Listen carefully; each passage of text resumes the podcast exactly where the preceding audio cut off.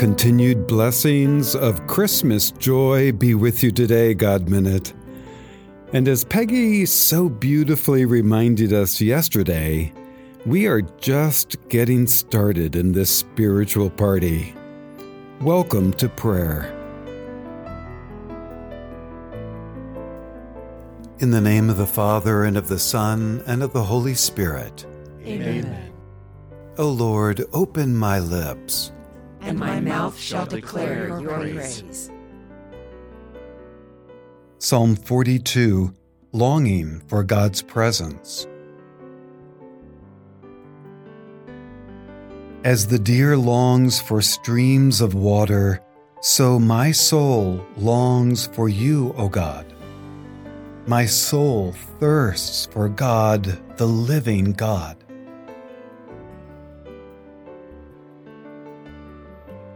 When can I enter and see the face of God? My tears have been my bread day and night, as they ask me every day, "Where is your God?"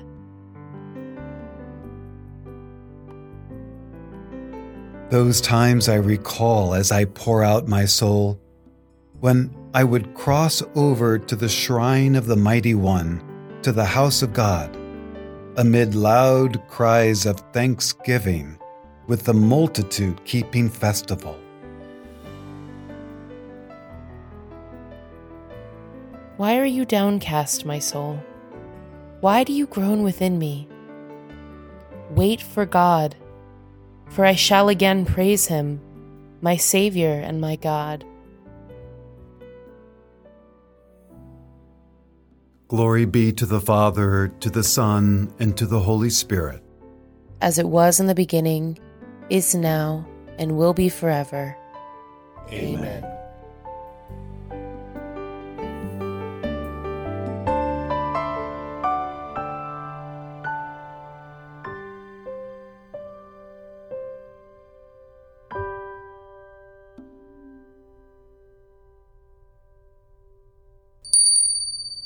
A reading from the first letter of Saint Paul to the Thessalonians, chapter five, verses seventeen to eighteen. Pray without ceasing. Give thanks in all circumstances, for this is the will of God in Christ Jesus for you. The word of the Lord. Thanks be to God. Today's passage from Saint Paul can be difficult to understand and even more difficult to put into practice. The apostle encourages us to pray without ceasing. Now, if you're like me, your first thought when hearing this passage is, yeah, sure, who has time to always pray? I can hardly find time to fit in fifteen to twenty minutes of prayer. But Scripture isn't trying to make us feel guilty for not spending enough time in prayer. Instead, it is teaching us to direct every aspect of our lives to our love for God. The ancient Christian writer Origen commented on this passage, and he says, quote, "He prays without ceasing who unites prayer to works and good works to prayer. Only in this way can we consider as realizable the principle of praying without ceasing." End quote. In other words, praying without ceasing involves a total giving of ourselves to God in love. It involves inviting God's presence into everything we do each day and offering all our good works for our love for God and His glory. Again, Saint Paul isn't teaching us that we must spend fifteen hours a day in adoration or praying the rosary. Yes, we must make time for formal acts of prayer, such as the daily rosary, visiting the Blessed Sacrament, praying Lectio Divina with sacred scripture, and making supplications and intercessions for others in the silence of our hearts. These formal acts of prayer help us to persevere and grow in our love for God.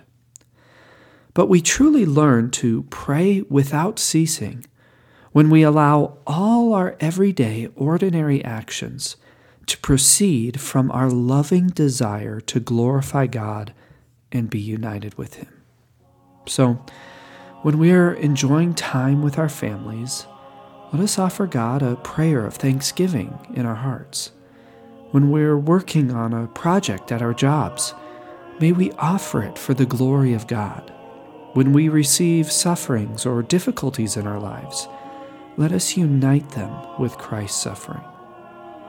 Prayer is a means by which we are united with God in love. Therefore, to truly pray without ceasing means that we must learn to unite our whole selves with Him and invite His presence into our every action, word, and thought.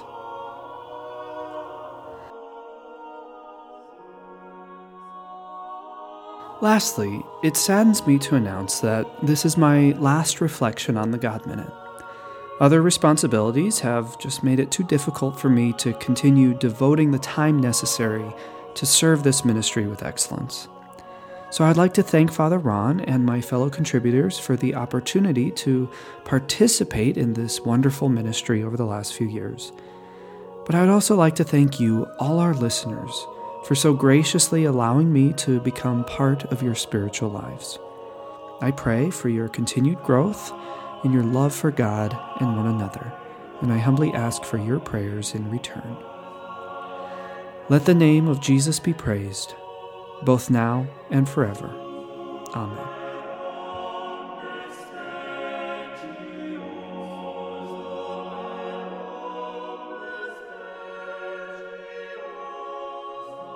Pray always, and there is no greater prayer than the one Jesus himself gave us. Our Father, who art in heaven, hallowed be thy name. Thy kingdom come, thy will be done, on earth as it is in heaven. Give us this day our daily bread, and forgive us our trespasses, as we forgive those who trespass against us. And lead us not into temptation, but deliver us from evil. Amen. Let us pray. Joy to the world and to Almighty God for raining it down upon us in the gift of Jesus.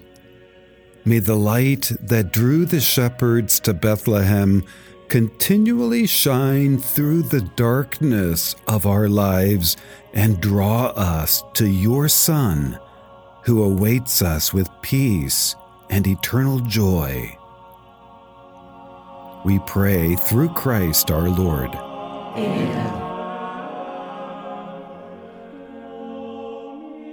Before we go, on behalf of all of you, our God Minute prayer family, myself, and the team, thank you, Anthony, for your thoughtful reflections and just your presence over these last few years with us. You will be missed, but also held in prayer as you pursue your new endeavors with your ever-growing, beautiful family. Thank you, Anthony. And as hackneyed as this sounds, it is true that when God closes a window, he also opens a door. And in our case, it's a big, huge, barn-sized door, as it turns out. Because starting in January, in just a few days, Bishop Robert Barron will be joining us and offering a reflection each month, sometimes two if we're lucky. It's going to be wonderful. But that's not all. A young, dynamic diocesan priest, who is also the rector at a seminary here in Saint Louis, will be with us in prayer as well, offering reflections as part of the team. And because everything happens in threes, one of you from our God Minute community, who previously shared reflections from our Listener Awareness series, is jumping in the deep end and becoming a regular, along with the rest of the team. Um, do you see what I mean? A window closed, but a big, beautiful barn door was swung open wide. Is there any doubt that God is leading this? Uh, not to me. So we're blessed indeed, friends. And it reminds me of that Saint Paul in Philippians, that quote when he says, you know, trust in God and he will give success to all of your plans. Yeah, well, amen to that. And thank you, my friends. I'll be sending you all this information in an email coming up. But for now, until then, blessings upon you. And may God's protection go with you this day in the name of the Father, Son, and Holy Spirit. Amen. Have a great day, filled with joy, filled with wonder, and we'll see you tomorrow.